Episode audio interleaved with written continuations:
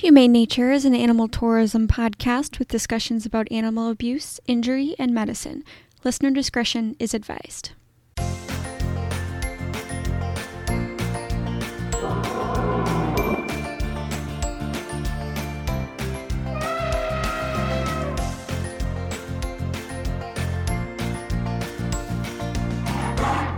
Welcome back, everybody, to Humane Nature. I'm Stacia, your host. Thank you so much for joining me again. And I know two weeks in a row, crazy. I'm on it, guys. okay, so if you didn't read the title of today's episode, we are going to be talking about America's grandmother, Betty White, who very sadly passed away just a couple of weeks ago you know, just from natural causes, she was days away from her 100th birthday. But unbeknownst to me, um, she was a true wildlife warrior during her life. So we are going to be talking about her life um, and how she impacted both wildlife and our pets for good. Um, but to start, we are going to talk about some animal or some wildlife news. Um, and I'm going to keep it all positive today because we're celebrating the life and legacy of Betty White. So let's keep it positive. First, a lowland gorilla has been born in the Democratic Republic of the Congo's Virunga National Park, which is so exciting. um, the lowland gorilla is a critically endangered species, and this new baby bumped up their population to seven gorillas in this park. And the Virunga National Park is the oldest national park in Africa and is a historic sanctuary for the lowland gorillas. Second, we have a badger foraging for food in northern Spain uncovered 209 Roman coins in in a cave, which is just nuts. You know, like little badger running around looking for some food after a heavy snowfall ended up in this cave. And these coins date between the 3rd and 5th centuries from ancient Rome, and this is the largest trove of Roman coins ever found in a Spanish cave. So, this is an extremely rare find, and historians are thanking this little badger for that. Finally, New inventions and devices are being used to clean up trash that are found in our waterways around the world. Um, and I'm going to name a few of them because they're really cool, really ingenious. And of course, they've got some pretty stellar names as well. The Great Bubble Barrier is a wall of bubbles that pushes trash to the side of the river in Porto, Portugal, and allows fish and other wildlife to swim through it unharmed, which is super cool. I have been to Porto, Portugal their river there and and their waterways are absolutely stunning. So they're doing a really great job. Of course, in the United States, we have Mr. Trash Wheel, which is a conveyor belt system powered by currents and solar energy. This is found in Baltimore in the United States. And if you look up pictures of Mr. Trash Wheel, he, of course, has some giant googly eyes on him. So he's pretty cool. And finally, the Waste Shark is an aqua drone, so high tech, that preys on plastic. This is due to showcase this month in Las Vegas. So later in January of 2022 in Las Vegas. And those are just three of them. There are many, many more out there, but those are three of the coolest ones that I had found. All right, let's get started talking about Miss Betty. Um, but just a forewarning, I am recording this in my living room this time instead of my office. So if you hear Mr. Loki in the background, he's in an oddly playful mood right now instead of wanting to nap, so you may hear him trying to play with me while I'm recording this. I also have my my elderly rabbit, Chappie, in the background, so if you hear her um, you know, drinking away on her water bottle, that's her. So, you can see pictures of both of them up on my Instagram. Okay. So, let's talk about Betty White. Betty White, who most fa- who most famously played Rose Nyland on The Golden Girls, was an avid animal lover. She says, quote, I've always thought you can tell by someone's hands if they truly love animals. The way they pet or don't pet them. You see it with the zookeepers in spades. So I've always thought the same thing that um, the way that someone, you know, says hi to my animals when they come over to my apartment for the first time, or, you know, that's a big way that I used to um, kind of test my dates, you know, if they uh, met my animals or met, you know, dogs and things that we would walk past, how they would greet other animals. And you can always tell how. Uh, a person how how empathetic they can be by the way that they they treat animals so Betty supported more than 26 charities and foundations in, um, throughout her life, including the American Humane Association, Helen Woodward Animal Center, Morris Animal Foundation, and Paws of LA. And this is just a few of them. She also supported many, many charities and foundations that didn't pertain specifically to animals. Um, she was a big supporter of the AIDS crisis, like helping people through the AIDS crisis in the United States um, LGBTQ people and especially helping them through um, get like getting into acting and everything like that. So she supported a lot and a lot, a lot, a lot of charities and foundations throughout her life, but especially with animals and wildlife. She partnered with the Morris Animal Foundation to create the Betty White Wildlife Rapid Disaster or sorry, Rapid Response Fund, which dedicates funds for research and aid to animals in natural disasters and emerging diseases. And this was founded in 2010. So I had absolutely no idea that Betty had her own wildlife response fund. That is amazing. So in 2010, um, this fund was built as a response to the Deepwater Horizon oil spill in the Gulf of Mexico. It researched the spill's effect on bottlenose dolphins. And back in 2020, if you guys remember this, of all the craziness that happened in 2020, the Australian wildfires that really devastated the country, um, her foundation provided a million dollars to support the rescue, rehabilitation, and release of animals after those wildfires. So, the Morris Animal Foundation is a pretty big deal. They're really, really great. They also pay for health research for animals. So, um, researching for different vaccinations, researching how animals respond to medications and things like that.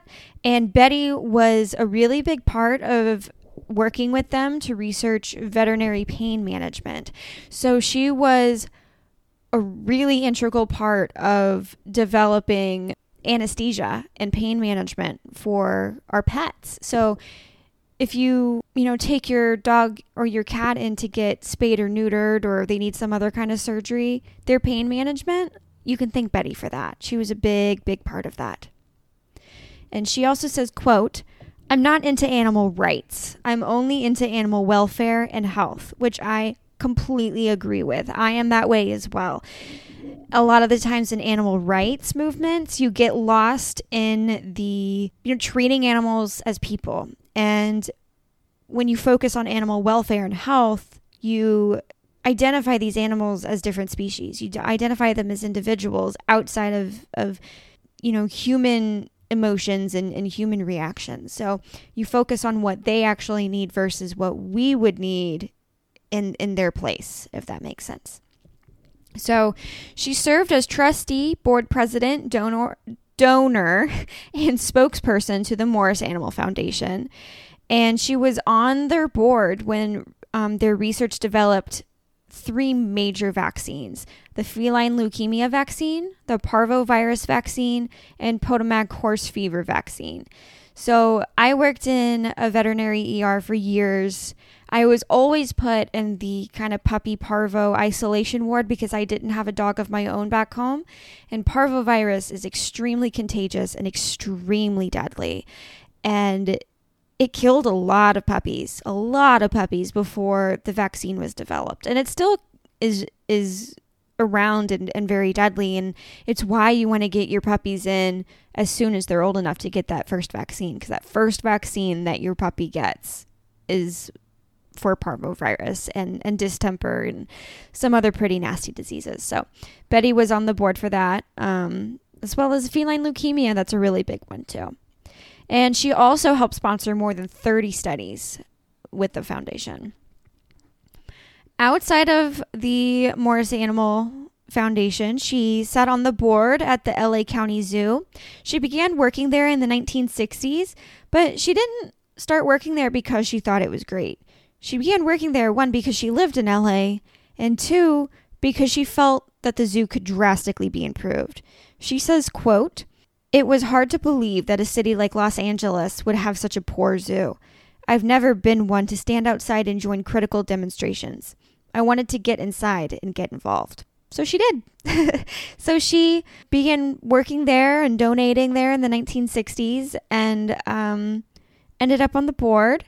And now the LA Zoo is one of the best zoos in the world. It's fantastic. She worked personally with Jane Goodall to develop an ethical gorilla and chimp habitat, which is one of the first big projects that she did there. And after this, she received the 2009 Jane Goodall Institute Global Leadership Award for Lifetime Achievement for her work at the LA Zoo. So, yeah, that's absolutely amazing. I would die if I met Jane Goodall. She is an absolute legend. Betty also became an honorary zookeeper by the Los Angeles chapter of the American Association of Zookeepers in 2013, which was a dream come true for her. She wanted to be a zookeeper ever since she was a child. Um, and she decided to go into show business rather than um, becoming a zookeeper because she felt that her her true talent was in show business is what she said but at the time remember she was born in the, in 1922 female zookeepers weren't really a thing. Female scientists weren't really a thing. Now we see a lot of the animal care, animal sciences, you know, almost completely run by women. But at the time, it was not really heard of. So she she went into show business instead.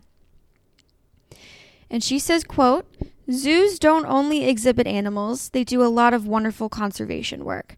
And I'm so glad that she recognizes that.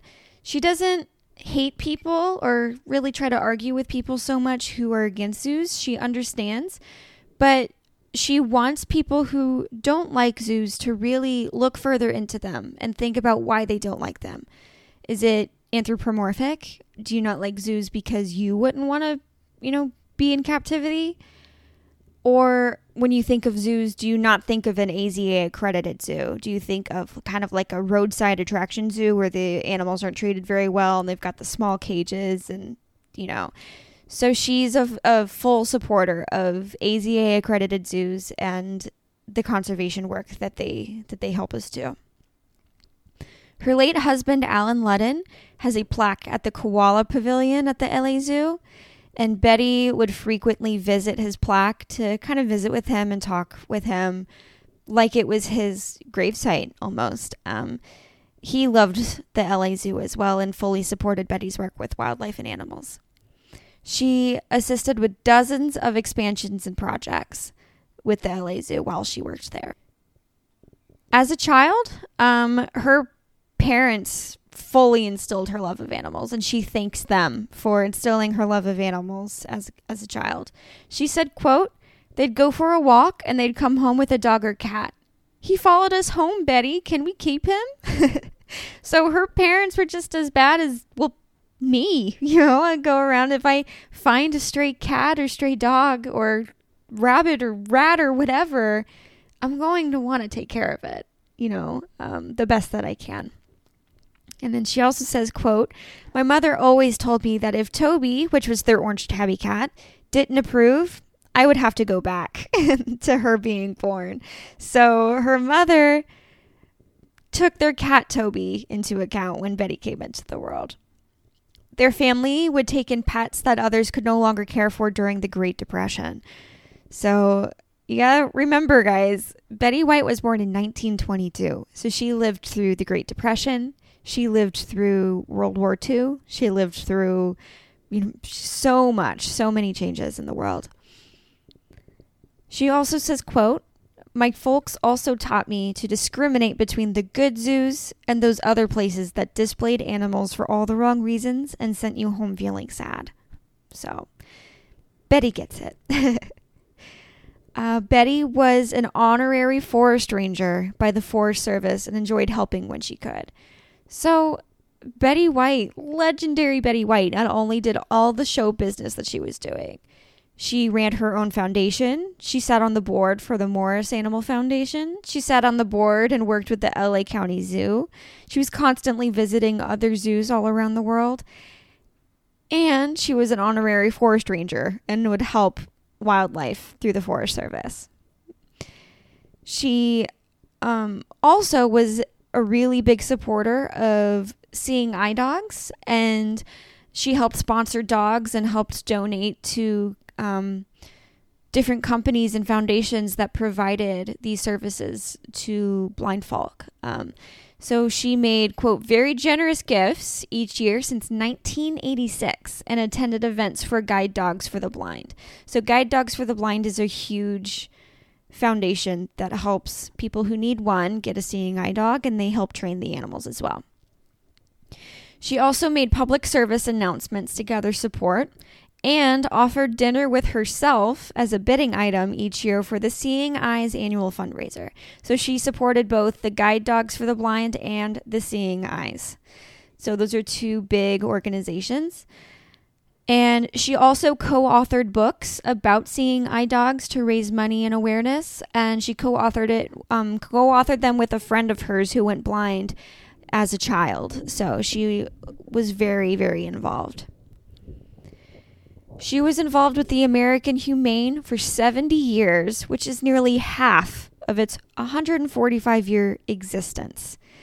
So she was very active with the American Humane Foundation, American Humane Society, for almost half of its existence, which is absolutely nuts. Um, she was honored with the National Humanitarian Medal and the Legacy Award in 2012 from American Humane. And while Betty was traveling around for work and filming, she would visit major zoos in every city that she traveled to. She says, quote, "No matter where it may be, I will never come away from a zoo visit without having seen something or learned something to remember." She also said, quote, Good zoos find themselves taking on the role of protectors, or, or better yet, conservers, rather than merely collectors of wildlife. So this is so true. Good zoos, AZA accredited zoos, are typically nonprofits and they pride themselves in protecting these animals, not just the individuals, but the species as a whole, and participating in conservation efforts to help not only their animals, but animals all over the world. They don't see themselves as just collecting animals for people to see. All right, so we're going to take a short break. And then after this, I will talk to you about her book, Betty White and Friends. And uh, we'll, we'll talk about that, which is an absolutely amazing book. When you travel, you should be protected, especially if you enjoy adventurous activities or wildlife tourism. That's where travel insurance comes in. I personally use World Nomads because their coverage makes the most sense for me. They cover injuries or illnesses, lost luggage, canceled flights, and even damaged electronics. Protect yourself and your trip with World Nomads travel insurance. Check if their coverage is right for you using the link in the description. If you're a frequent traveler, you need a travel credit card that works for you. I love my Chase Sapphire Preferred card because I earn miles by making my everyday purchases in two to five times the miles on travel purchases. I can book flights for a discount directly through the Chase app using the miles I have earned, allowing me to fly for free. Earn 50,000 miles when you sign up through the link in the description, and even more bonus miles after spending $4,000 in the first three months of your card. That's over $2,000 worth of travel miles. Where will you fly for free with your miles? Welcome back. Thank you for listening. Once again, those ads help support this podcast and help support my blog, Stumble Safari. And by clicking the links in the description, um, you do help keep this podcast and my website running and uh, at no extra cost to you. So those affiliate links will help help bring me a little income um, for these companies that I fully support with no extra cost to you. So let's talk about Betty White um, Betty White's book, um, Betty White and Friends. It's an absolutely incredible book detailing Betty's love of zoos and wildlife and the good that they provide. So I did sit down and read this book. Um, you can find it on Amazon. I did read it through, you know, Kindle Air. It's a pretty short read, but it's very funny. Of course, it's very funny. Betty White wrote it. and she discusses the history of zoos.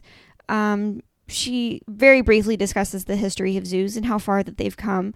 She also discusses individuals, both human and non human, that she has met while working with zoos in her life. So she talks about her friends by name, and she names her friends as both humans and animals. So she'll talk about, you know, my friend Koko the gorilla, who's a very famous gorilla, the one who knows sign language. You may you may know um, Koko from the very famous video with Robin Williams. Um, Betty White was also a friend of Koko's.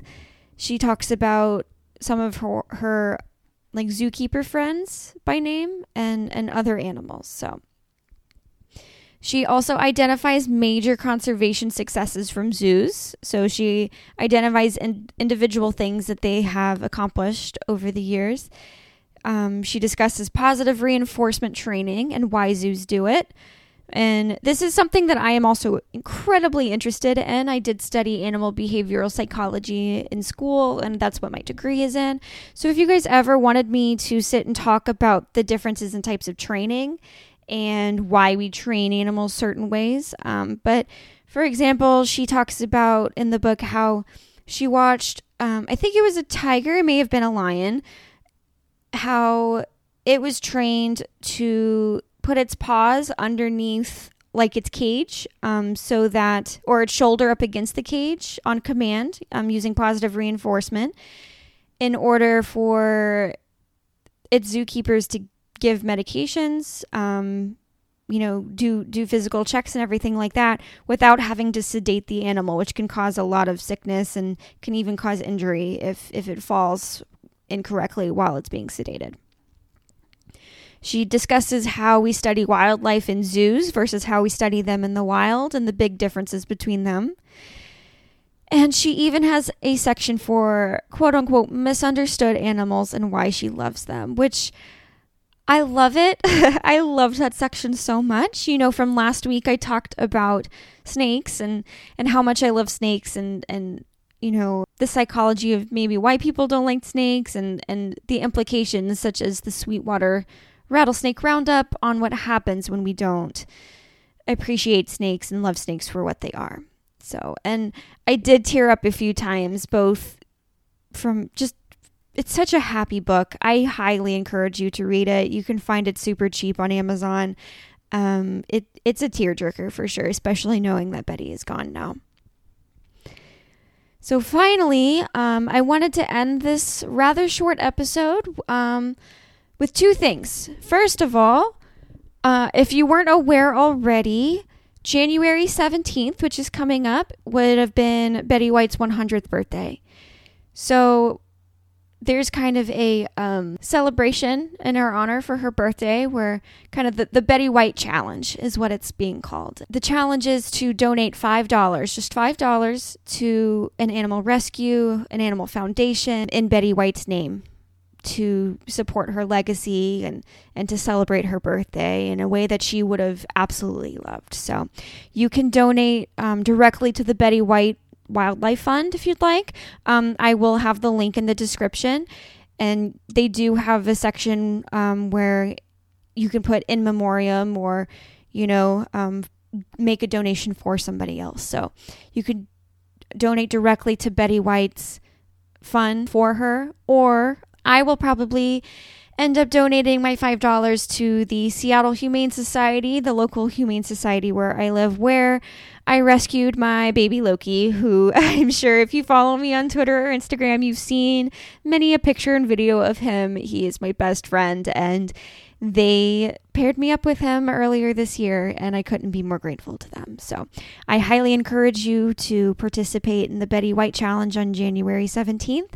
And when you do, take a screenshot and tag me in it. I'd love to see. I'd love to see um, your donations. Um, tag me in um, on Twitter or Instagram at Stumble Safari for both. Um, I'm also on Facebook if you'd like to share there, also at Stumble Safari. So, and to end this episode today, I uh, wanted to share a short interview that Betty White did about Koko the gorilla, and it's very, very sweet, and I hope you enjoy. All right. Here come the Betty. They just, um, they're best friends. You know, I don't know how else to put it. It's, it's lovely. You want Betty to come closer? Lips, yes. Uh, oh. To look into the eyes of a 300 pound gorilla and have her tell you what she is thinking is truly humbling. She's right into my eyes and I'm right into hers. There's a connection, like an invisible connection between you, that at that moment nothing else around you exists. You're just into that moment because it's someplace you've never been before. It's a new country. And this connection is Koko's gift to the world. I know it sounds crazy, but I've seen it. It's like seeing the humanity of a different species. By communicating in a human language to express her needs, or to be able to respond to a sad film just like we do. Koko forces us to realize that a gorilla is so much more than just an animal. Koko originally, and there's footage of this, when I asked who, who she was, think me there. Okay, that is you. She said she thought it was her, a fine gorilla animal. Then later I asked her, you know, who are you? And she said she was a fine person gorilla. So her concept had shifted. And just like Koko's viewpoint has shifted, so has ours. It opens up Pandora's box. Because suddenly it's clear we humans are not unique. Animals can be just as special, and because of this, we have a responsibility to protect and care for them. Doesn't mean you can't love children, you can't love people, you can't love. But don't shortchange paying attention to the animals too, because it's a whole nother world. All right, darling. Bye bye. Uh-huh. Kisses. Kisses. oh, thank you, darling. I appreciate that very much. Bye bye, honey. I'll see you later. Oh, that was wonderful. So, I don't know about you guys, but that just got me. Um, I will link um, to that YouTube video um, in the description as well, so you can actually see Koko's reaction to Betty and how they're interacting and um, the conversation between Betty and the keeper and, and Koko as well. So you can follow me on Facebook, Twitter, and Instagram at Stumble Safari. I will be posting some really fun pictures of Betty White with with her wildlife friends when this episode comes out and also again on January 17th to celebrate Betty White's birthday. And I highly encourage you guys once again to participate in the Betty White challenge and make that small donation in her name.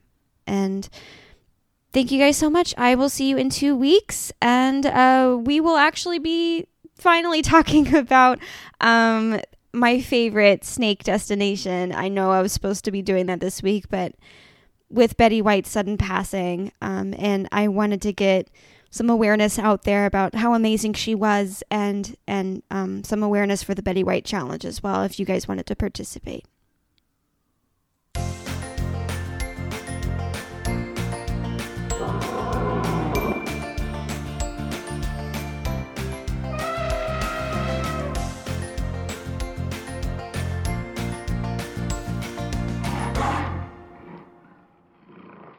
You can find sources for today's episode in the description. Thanks for listening.